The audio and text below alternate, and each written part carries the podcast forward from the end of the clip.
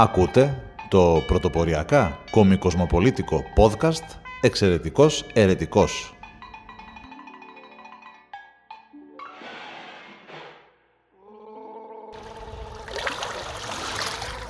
Από το Καραμπουρνάκι Θεσσαλονίκης για κάθε μπαρμπουνάκι Ιωνίου, Αιγαίου, Πασών, Πελάγων, Λιμνών, Ποταμών και Ωκεανών.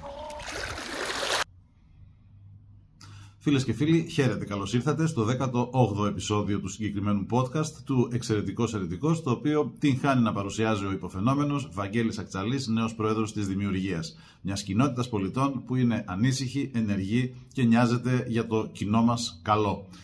Είχα πρόγραμμα να ξεκινήσω κάπως διαφορετικά, αλλά μόλις γύρισα από την ε, συνεδρία φυσιοθεραπείας που κάνω εδώ και περίπου δύο μήνες για έναν άδοξο τραυματισμό που είχα κάνοντας κυπουρική παρακαλώ, στον προσαγωγό τον αριστερό, για τον οποίο κάνω τουλάχιστον μία με δύο συνεδρίες φυσιοθεραπείας εδώ και δύο μήνες, μετά από 12 μήνες που έχω κάνει για τον ε, χιαστό, αλλά αυτό είναι άλλο ζήτημα. Ευτυχώς πρόλαβα 12 μήνες και έπαιξα μπαλίτσα που μου αρέσει πάρα πολύ. Και στην ερώτηση του νεαρού σχετικά φυσιοθεραπευτή και γιατί να σε ψηφίσω εγώ, μιας και ξέρει με ποιον ε, μιλάει, μου ήρθε αυθόρμητα η απάντηση γιατί είμαστε, χωρίς να το έχω σκεφτεί πραγματικά, ειλικρινά. Γιατί είμαστε ο μόνος φιλελεύθερος φορέας, ο οποίος μπορεί να σου προσφέρει μια εναλλακτική σε σχέση, όχι σε ένα προσωπικά που είσαι ήδη φυσιοθεραπευτής, αλλά για ανθρώπους της ηλικίας σου, δηλαδή γύρω στα 20-25, ε, είμαστε οι μόνοι που μπορούμε να σου προσφέρουμε μια εναλλακτική στο τρίπτυχο εστίαση, σεζόν, ξενιτιά. Αυτή τη στιγμή τα παιδιά μας, και αυτό φυσικά δημιουργεί το δημογραφικό, αλλά θα το συζητήσουμε αργότερα. Αυτή τη στιγμή τα παιδιά μας έχουν την εναλλακτική ή να πάνε 3, 4, 5 μήνες Μύκονο Σαντορίνη και μετά να βολοδέρνουν ή να φύγουν οριστικά στην ξενιτιά και να κουνήσουν, να ρίξουν μαύρη πέτρα και να κουνήσουν μαντίλι και να τους βλέπουμε κάθε Χριστούγεννα Πάσχα και άμα. Και φυσικά καλοκαίρι γιατί σαν τη Χαλκιδική δεν έχει. Άντε και τα, τις κυκλάδες. Ή να είναι ε, μονίμως απασχολούμενοι στην εστίαση Κάποτε λέγαμε επί Αντρέα Παπανδρέου μεσογειακά ολοκληρωμένα προγράμματα δεν θα γίνουμε τα καρσόνια της Ευρώπης και τώρα παρακαλάμε να γίνουμε τα καρσόνια της Ευρώπης. Αλλιώς θα γίνουμε, είμαστε ήδη δηλαδή εμπολεί, οι επιδοματίες της Ευρώπης. Συνεπώς η δημιουργία είναι ένας αμυγός φιλελεύθερος φορέας που κατά κύριο λόγο αυτό που πιστεύουμε, πρεσβεύουμε και μας εκφράζει είναι η μείωση της φορολογίας, ούτως ώστε να δημιουργηθούν νέες θέσεις εργασίας, να έρθουν επενδύσεις που θα δημιουργήσουν αξιοπρεπείς θέσεις εργασίας καλά αμοιβόμενες εδώ στην πατρίδα μας και δεν θα χρειάζεται αυτό το πράγμα όπως το περιγράφω να το κάνουν τα παιδιά μας αλλού. Είμαι γιατρός, έρχονται Έλληνες του εξωτερικού, ένα κύριος ε, όγκος εργασίας για τους γιατρούς, κύριος πάντως σχετικά μεγάλος είναι οι Έλληνες του εξωτερικού οι οποίοι επειδή εκεί που ζουν το οποίο μπορεί να μην είναι Αγγλία, Γερμανία απαραίτητος, πλέον έρχονται και από Τσεχία, Σλοβακία, Ρουμανία, Ουγγαρία σε όλα αυτά τα κράτη, τα πρώην Ανατολικά έχουμε καταφέρει εμείς να σπείρουμε ξενιτεμένα μας παιδιά. Για ποιο λόγο, γιατί αυτά τα κράτη έχουν υιοθετήσει το μοντέλο που περιγράφω το οποίο κακώς ψευδεπίγραφα έχουμε ονοματίσει εμείς οι γηγενείς Έλληνες νεοφιλελεύθερο, δηλαδή οτιδήποτε εφαρμόζεται εκτός συνόρων είναι νεοφιλελεύθερο. Μόνο εμείς έχουμε την αυθεντία του γνήσιου σοσιαλισμού και του κρατισμού. Έρχονται λοιπόν σε όλα αυτά γιατί, γιατί οι παρεχόμενες υπηρεσίες υγείας προκειμένου εκεί είναι πολύ ακριβές, οπότε έρχονται εδώ και κάνουν τα δοντάκια, τα ποτοξάκια τους και ούτω καθεξής. Συνεπώς, Έλεγα λοιπόν ότι αυτό το μοντέλο μπορεί να κρατήσει τα παιδιά μας εδώ γιατί το δημογραφικό φίλες και φίλοι που είναι το νούμερο ένα υπαρξιακό πρόβλημα της χώρας αυτή τη στιγμή δεν είναι μόνο όσο είναι το ότι δεν γεννάμε, άλλο τόσο είναι το ότι γεννάμε και μας φεύγουν. Είτε για να πάνε να σπουδάσουν και εν συνεχεία να παραμείνουν εκεί γιατί οι αμοιβές συνήθως, αν εξαιρέσουμε τη Νότια Βαλκανική, δηλαδή εμάς και τους γειτόνους μας εδώ, οι αμοιβές ακόμα πλέον και στην Ουγγαρία, τη Ρουμανία είναι δυσθεώρητα ψηλότερες σε σχέση με τις δικές μας αμοιβές. Και αυτό είναι πραγματικά κάτι το οποίο είναι ένα επίτευγμα εντός εισαγωγικών και ηρωνικά μιλώντας για την Ελλάδα, διότι κράτη τα οποία πριν από 30 ή 35 χρόνια ήταν υπό τον σοβιετικό, σοσιαλιστικό, υπαρκτό ε, ζυγό, πλέον σε αυτή την κούρσα που εμείς μπήκαμε στην Ευρωπαϊκή Ένωση το 80 και αυτοί μπήκανε 15 χρόνια μετά το 95 έως το 2000, πλέον είμαστε ουραγοί. Εμείς μαζί με τη Βουλγαρία, μόνο η Βουλγαρία σώζει την παρτίδα γιατί σε όλα τα άλλα είμαστε κάτω από αυτά τα κράτη. Συνεπώς, επειδή μακρηγορώ και βγαίνουν μεγάλα τα podcast και διαμαρτύρονται αυτοί οι οποίοι τα κόβουν και τα ράβουν. Και συγκεκριμένα μόνο τα κόβουν γιατί είμαι ο λίγο πολυλογάς σε αυτό το podcast το οποίο είναι το ήρτζι μου θέλω να πω, γι' αυτό και θα είναι το τελευταίο που θα φύγει ο τίτλος, ο υπότιτλος εξαιρετικός ερετικός.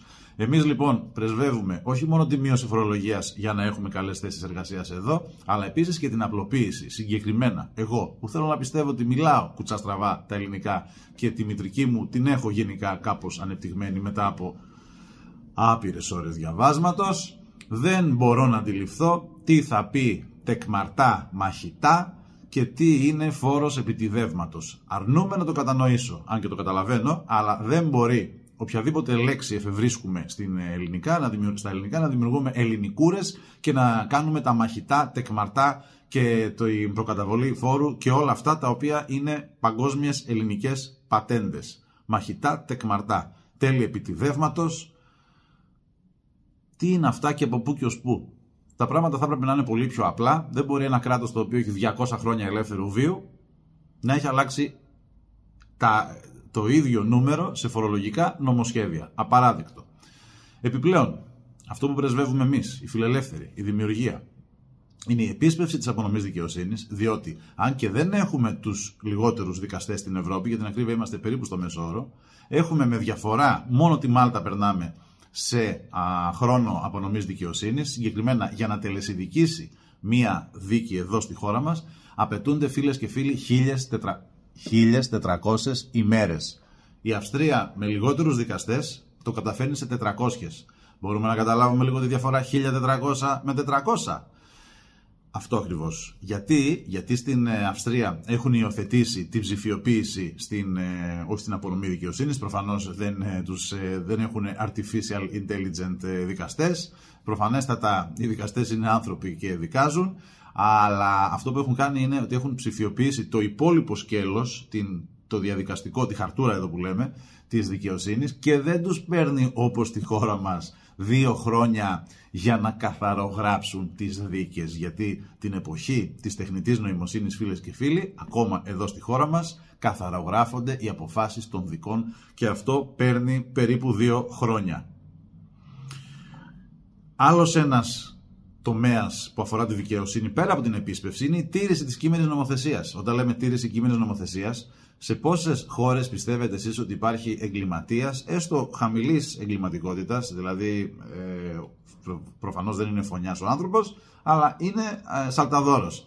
Αλλά σε πόσες χώρες μπορεί κάποιος να υποτροπιάσει 97 φορές; Στην Ελλάδα έχουμε ανθρώπους που 97 φορές έχουν συλληφθεί για το ίδιο αδίκημα, 97 φορές απελευθερώθηκαν. Προφανώς η κοινωνική εργασία, το να κάνεις αυτόν τον άνθρωπο δηλαδή να τον φυλακίσεις για ένα, δύο, τρεις ή πέντε μήνες και να βγει και να ξανακάνει το ίδιο και ούτω καθεξής, δεν τον συνετίζει, δεν τον σοφρονίζει. Τι θα μπορούσε να κάνει, να του δώσεις μια μπατανόβουρτσα να βάφει σχολεία για το ίδιο διάστημα, να παράξει και ένα κοινωνικό έργο ή να τον ε, εντάξει σε, μια κοινωνική δομή και να κάνει αντί της ε, αντί της φυλάκισής του να παράξει ένα κοινωνικό έργο και εν πάση περιπτώσει πρέπει να βρεις σαν κράτος, δικό σου θέμα είναι, πρέπει να βρεις έναν τρόπο να το σοφρονήσεις και όχι να μπαινοβγαίνει στις φυλακές, επιβαρύνοντας το δικαστικό σύστημα, επιβαρύνοντας τις ε, αρχές ασφαλείας, την αστυνομία εμπροκειμένου και φυσικά πρωτίστως επιβαρύνοντας την κοινωνία την οποία την έχει ρημάξει γιατί αν έχει συλληφθεί 97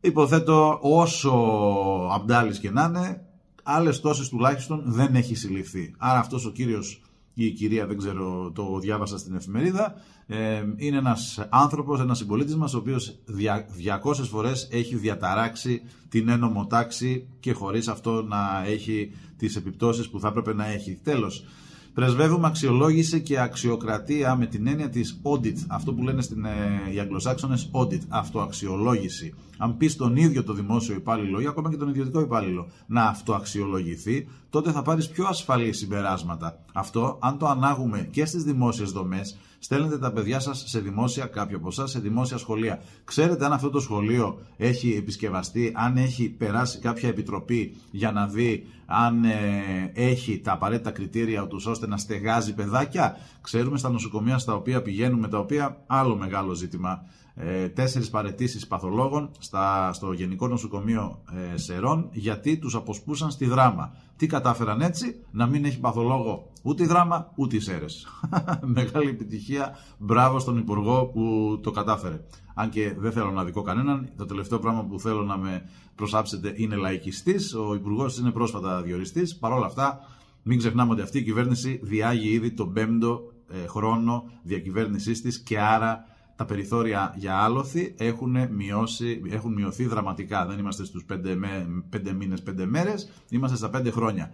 Να θυμίσω εκεί αυτό ακριβώς το γαλάζιο που βλέπετε είναι η τετραετία Βενιζέλου 2832. Έχω διαβάσει τις 40 πρώτες σελίδες από τις πάρα πολλές σελίδες που έχει αυτό που διαβάζεις εν μέσω διεθνούς κρίσης ο Βενιζέλος κατάφερε να φέρει υδροπλάνα, αγροτική τράπεζα, οίκα, να εκχερσώσει εκτάσεις, όλο αυτό που ζούμε τώρα είναι μια προέκταση, είμαστε σε μια παράταση του κράτους του Βενιζέλου, του Ελευθερίου, του Ορθόδοξου, όπως το έκανε περίπου 100 χρόνια πίσω. Από τότε μπουσουλάμε μεταρρυθμιστικά και αλληλοπαραμυθιαζόμαστε ότι κάτι κάνουμε ενώ στην πραγματικότητα βράζουμε στο ζουμί μας.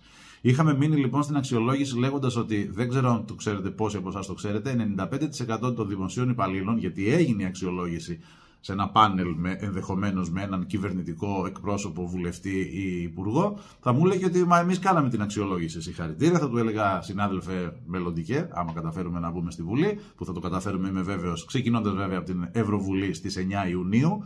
Αυτό είναι το άλλο με ρώτησε ο Για ποιο λόγο να, τι θα άλλαζε αν εσείς εκλέγατε Ευρωβουλευτή; Ανοίγω πολλά θέματα, ανοίγει, απλώνεται η βεντάλια, ε, θα άλλαζε ότι αυτή η φωνή θα ακουγόταν σε θεσμικούς ε, φορείς όπως είναι η Ευρωβουλή. Αυτά που λέω τώρα, γιατί και η νομικλατούρα που έλεγε ο Τσίπρας η συντηρητική της Ευρώπης εμπολής εμφορείται από τέτοια κρατικιστική αντίληψη και θα πρέπει επιτέλους να απελευθερωθούμε από τα δεσμά του κράτους. Το κράτος πρέπει να γίνει αρρωγός και όχι συνέτερος. Αυτό λέμε γενικά. Τώρα, για το τι έλεγα προηγουμένως, ποιος ξέρει, προχωράμε.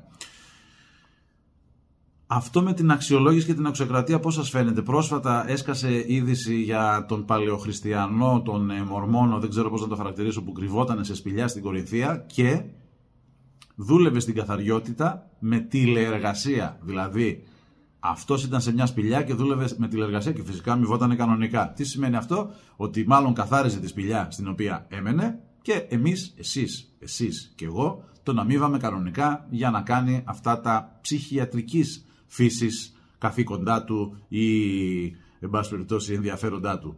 Συνεπώς η χώρα πάσχει από δύο πράγματα κατά κύριο λόγο. Το ένα είναι η κεκτημένη αδράνεια. Θα κάνουμε τα πράγματα εμπειρικά, επειδή έτσι τα βρήκαμε, έτσι θα τα αφήσουμε και μη μου τους κύκλους τάρατε και γιατί όχι. Αυτή την εγκληματική και εκτιμένη αδράνεια την πληρώνουμε εμείς εδώ στη Θεσσαλονίκη με το παγκόσμιο πείραμα που έχουμε μια πόλη πάνω από ένα εκατομμύριο χωρίς κανένα ουσιαστικά μέσω μαζικής μεταφοράς. Ο ΑΣΤ, ώρες αιχμής, τα λεωφορεία μας δηλαδή, είναι τίνγκα και περνάνε ένα μισή ώρα, άρα δεν μπορείς να το πάρεις.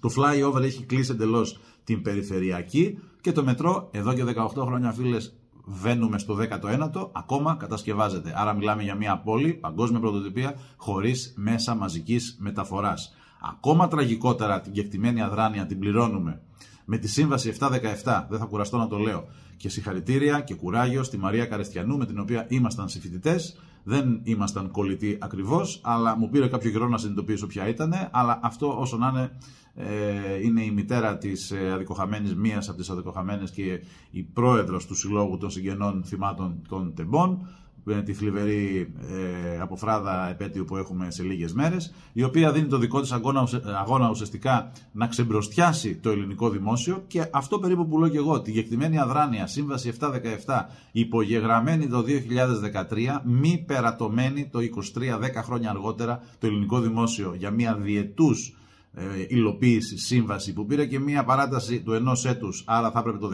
2016 να έχουν τελειώσει οι τηλεδιοικήσεις και όλα αυτά που θα απέτρεπαν το τραγικό δυστύχημα στα Τέμπη. 10 χρόνια αργότερα, όχι 3 που ήταν ο αρχικός σχεδιασμός, 10 χρόνια αργότερα ακόμα δεν το είχε υλοποιήσει και όταν συνέβη πολύ απλά τι είπαμε, ότι είναι μέρα Τρίτη και δεν φταίει κανείς. Συνεπώς υπάρχει αστική ευθύνη, σε κλέβω, πληρώνω πρόστιμο. Υπάρχει ποινική ευθύνη, σε σκοτώνω, μπαίνω φυλακή. Δεν υπάρχει φίλες και φίλοι πολιτική ευθύνη. Αν κάτι γίνει μια στραβή στη βάρδιά μου, συνεχίζω και είμαι κανονικά περιφερειάρχης ή βουλευτής με επανεκλέγουν οι ε, συμπολίτες μου ή συνεχίζω κανονικά σχεδόν αμέριμνα τη ζωή μου. Και το άλλο από το οποίο πάσχουμε είναι έλλειψη οράματος. Τι σημαίνει έλλειψη οράματος; Πριν δύο εβδομάδες, σαν πρόεδρος της Δημιουργία, επισκέφθηκα της ε, δημιουργίας, επισκέφθηκα την Αγρότικα. Κοινός τόπος όλων των παρισταμένων αγροτών, εμπόρων και όλων των ε, σχετιζόμενων με την ε, γεωργία είναι ότι δεν υπάρχει ένα εθνικό όραμα. Υπάρχει μια κοινή αγροτική πολιτική της Ευρώπης, αλλά αν αυτή εκλείψει με ένα μαγικό τρόπο εθνική αγροτική πολιτική, δεν υπάρχει. Εμείς δεν ξέρουμε τι θέλουμε να παράξουμε, πώς θέλουμε να το παράξουμε, για ποιο λόγο. Και φυσικά, απότοκο αυτού είναι ε, έχουμε τραγικές ελλείψεις. Δηλαδή, πραγματικά είμαστε στο 15ο λεπτό και δεν θέλω να φάω το χρόνο σας. Έχουμε μεγάλη υστέρηση σε ζωική παραγωγή. Εισάγουμε 80% του χοιρινού, 75% του μοσχαρίσιου και ευτυχώς 20 με 30 μόνο του κοτοπουλίσιου κρέατος. Δεν παράγουμε, μειώνονται συνεχώς, όπως υπάρχει το δημογραφικό στους ανθρώπους, τους Έλληνες, υπάρχει το δημογραφικό και στα ζώα. Τα ζώα μας χάνουμε 4 με 5% ενώ μειώνονται οι τα ζώα που έχουν, εν πάση περιπτώσει, οι Έλληνες κτηνοτρόφοι μειώνονται έτος με το έτος. Ο κτηνοτρόφος άπαξ και φύγει, αυτό κάτι που έμαθα στην αγρότικα, δεν ξαναγυρίζει. Δηλαδή είναι, πρέπει να τον φυλάμε σαν κόριο φθαλμού. Γιατί ο κτηνοτρόφος που θα φύγει από την κτηνοτροφική παραγωγική διαδικασία δεν επιστρέφει. Γιατί, Γιατί η φύση του επαγγέλματος είναι πολύ απαιτητική. Τα ζώα δεν καταλαβαίνουν πρωτοχρονιέ και ανάσταση και Πάσχα, ούτε και 15 Αύγουστο. Συνεπώς, ε, τα μάτια μας 14 στους κτηνοτρόφους μας πρωτίστως και στους γεωργούς κατά προέκταση μια ευλογημένη χώρα με εύκρατο κλίμα, με γόνιμο έδαφος που θα μπορούσε να παράγει της Παναγιάς τα μάτια και έχουμε εγκλωβιστεί σε μια επιδοματική πολιτική η οποία μας έχει φέρει εδώ που μας έχει φέρει. Να μην μιλήσουμε για την ελιά, την οποία ακόμα την εξάγουμε χήμα ακατέργαστη ε, γιατί είμαστε πολύ πίσω σε μεταποίηση σε όλους τους τομείς την εξάγουμε στην Ιταλία και πουλάνε το παρθένο Ιταλικό ελαιόλαδο οι Ιταλοί που έρχεται από την Χαλκιδική και από την ε, Ελλάδα εν γέννη.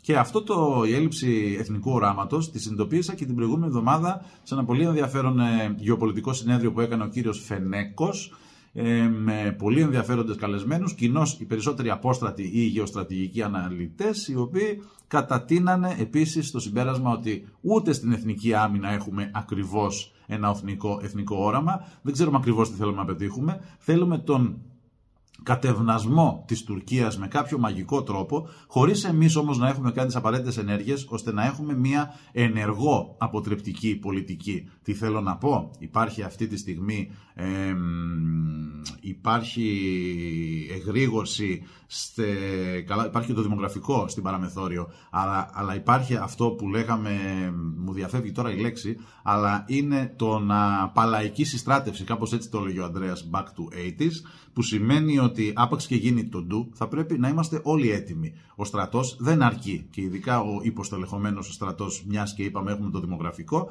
και τι μπορεί να γίνει σε σχέση με το στράτευμα. Προσπαθώ να τα μπλέξω όλα μαζί, γιατί είναι ένα επεισόδιο κάθε δύο εβδομάδες, πρέπει να τα λέμε όλα μαζί, να τα εμπεδώνεται. Εγώ κατά τη γνώμη μου πιστεύω ότι αυτό που κάνει η Κύπρος και που κάνει και το Ισραήλ πρέπει να το κάνουμε και εμείς. Ποιο είναι αυτό; 18 χρονών έφτασες, 6 μήνες τα κοριτσούδια. 9 ή 12 τα αγορούδια να πηγαίνουν στο στρατό, να εκτείουν την στρατιωτική τους θητεία και έτσι να τελειώνουν και είναι και σε πολύ πιο μάχημη ηλικία. Αλλιώς εκπαιδεύεσαι στρατιωτικά 18-19 χρονών, αλλιώς όταν φτάσεις να έχεις σπουδάσει μεταπτυχιακά 38-39 χρονών, αυτού και βγαίνω.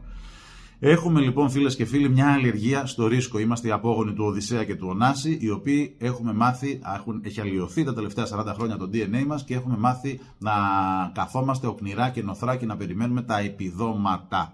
Σε 200 χρόνια ελεύθερου βίου τι έχουμε καταφέρει, γιατί πράγμα είμαστε περήφανοι σχεδόν, για το αδιάβλητο των Πανελληνίων. 200 χρόνια ένα πράγμα καταφέραμε, δεν μας περιποιεί ιδιαίτερη τιμή.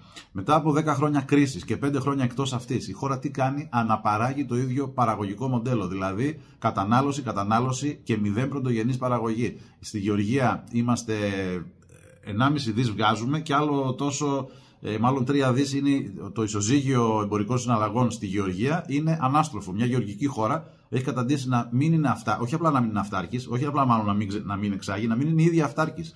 Δηλαδή, βγάζουμε 1,5 και θέλουμε 3 σε εισαγωγές. Ε, βιομηχανία δεν έχουμε. Φεύγουν βιομηχανίες από απρόβλεπτες χώρες όπως η Κίνα, η Ταϊβάν, εκεί που μπορεί να γίνει το τζουτζουμπρούτζου και δεν ξέρουν πού να πάνε. Εμείς κάνουμε κάτι για να τους ε, προσελκύσουμε. Απαντήστε εσείς. Πέντε χρόνια διακυβέρνησης Νέας Δημοκρατίας που είχε ξεκινήσει εξαγγέλλοντας την κυβέρνηση των αρίστων και ότι όλα θα αλλάξουν και η επανίδρυση του κράτους είναι του παλιού ε, Καραμαλή της προηγούμενης διακυβέρνησης που εν πολλής μας έφερε στην ε, κρίση. Πέντε χρόνια λοιπόν διάγουμε τον πέμπτο βίο τώρα και η κυβέρνηση παρά την τραγική ανυπαρξία αντιπολίτευσης, ενώ έχει την παντοδυναμία και μπορεί να κάνει ό,τι θέλει, δρά ενοχικά, φοβικά, διστακτικά, αρνείται να κάνει την, ε, τα μεταρρυθμιστικά άλματα που διψά η κοινωνία, για τα οποία διψά η κοινωνία και κάνει μεταρρυθμιστικό μπουσούλημα, μου αρέσει να λέω εγώ, θα μπορούσε να το πει κανείς και ψευδομεταρρυθμιστικό πασάλιμα. Το δημογραφικό είπαμε ότι επικρεμάται, το υπαρξιακό νούμερο ένα πρόβλημα επικρεμάται πάνω από τη χώρα.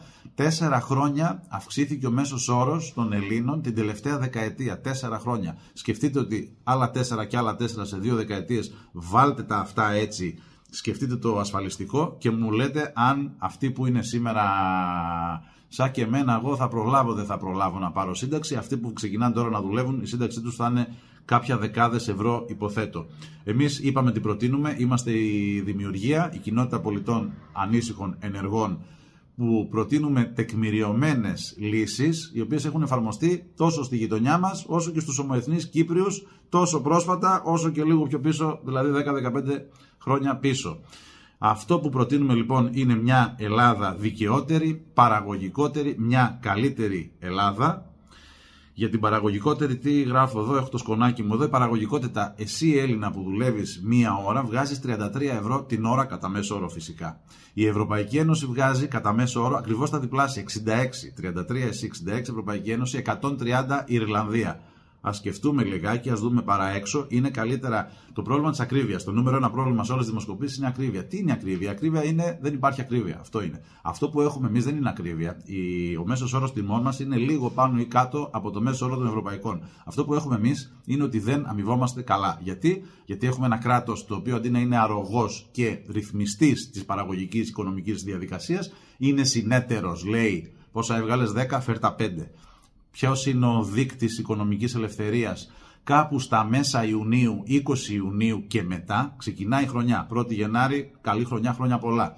Από την 1η Γενάρη μέχρι περίπου τις 20 Ιουνίου δουλεύεις για το κράτος, φίλες και φίλοι. Περίπου το μισό χρόνο δουλεύετε για το κράτος, για τους φόρους, είτε αυτά είναι ΦΠΑ, είτε είναι έμεση φορολογία, είτε τεκμαρτά μαχητά, επιτιδευματικά, ένφια, εύκα, τα παοητέ, κάτι τέτοια κινέζικα, είτε για οποιοδήποτε άλλο είδους φόρο θα ε, σκεφτούν οι επαΐοντες. Πάντως το μισό χρόνο δουλεύεις για το κράτος και αυτό δεν μας περιποιεί τιμή. Σε μια Ελλάδα λοιπόν με παρασιτικούς, ανεπάγγελτους παραγοντίσκους που διαφεντεύουν κρατικίστικα και αδιφάγα τη ζωή μας, σας καλώ και εσάς να γίνετε ένα βότσαλο που θα ταράξει τα στάσιμα πολιτικά νερά προς όφελος της κοινωνίας και των παιδιών μας. Γιατί, φίλες και φίλοι, αν το τολμήσουμε και ας το τολμήσουμε, μπορούμε καλύτερα. Και με αυτές τις ε, σοφές και αισιόδοξες κουβέντες, αισίως στα 22 λεπτά ήθελα να είμαι κάτω από 20, δυστυχώς πολυλόγησα για μια ακόμα φορά, αλλά κάπου εδώ σας αφήνω. Ευχαριστώ πάρα πολύ που μας παρακολουθήσατε και ραντεβού στις επάλξεις της δημιουργίας, της καινοτομίας, της εξωστρέφειας, της παραγωγής. Εμείς γι' αυτό είμαστε εδώ, για να εκφράσουμε την ορφανή κομματικά βουβή πλειοψηφική Ελλάδα όλων αυτών που προανέφερα. Παραγωγή, μόχθος, δημιουργία, είμαστε η δημιουργία, είμαστε κάποιοι από εσάς, είσαστε κάποιοι από εμάς, μαζί θα προχωρήσουμε που λέγαν και παλιά. Σας χαιρετώ, bye!